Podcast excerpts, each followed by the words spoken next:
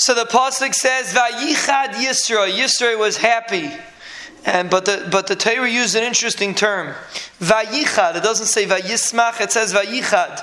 This is the only place in the Torah that it uses the word happiness as saying "Vayichad." And the Baal HaTurim says a very interesting thing. The Baal HaTurim says "Vayichad" is that Yisro was miyachid libay. He made his heart one Lekel Echad. To the Ribono Shel Olam Vanasa Yehudi, he became a Yid. So Vayichad is a lashon of Echad, that he believed in Hashem Echad, he became a Yid, and that's what Vayichad Yisroi means. And there's a very important message that the Torah is hinting over here. The reason the Torah says Vayichad Yisro Yisro was happy.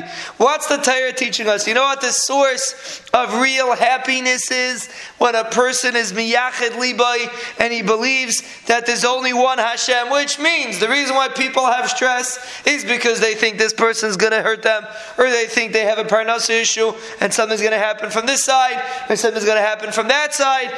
That's what makes a person down. That's what makes a person sad. Vayichad Yisro means a person person is happy. Why is a person happy? Because he understands he's miyachid liba. He understands that there's only one Hakadosh Baruch Hu. He is the one that is causing the situation that you're in, and he's waiting for you to turn to him, and then he will send you a Yeshua.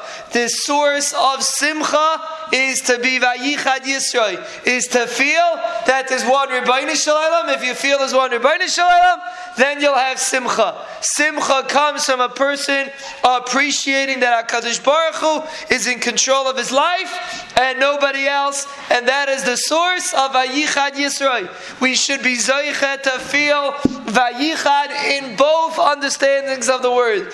Number one, to remember that there's only one Ribono Shel Olam who gives us what we perceive as negative, and im yirtzeh Hashem who will send us constantly brachas and Yeshuas, and we have nothing to be concerned about. All he wants that we should turn to him, and then Bez Hashem we will feel the other pshat in Vayichad Yisrael. We will feel the pshat of Simcha and always feel that we are being taken care of by the Ribono Shel Olam, who will Bez Hashem send us Yeshuais, Refuais, Brachais, Nechamais, and Atzlachais, Lanu, Ulachal Chaburaseinu, Ulachal Mishpachteinu, Ulachal Yisrael, Amen.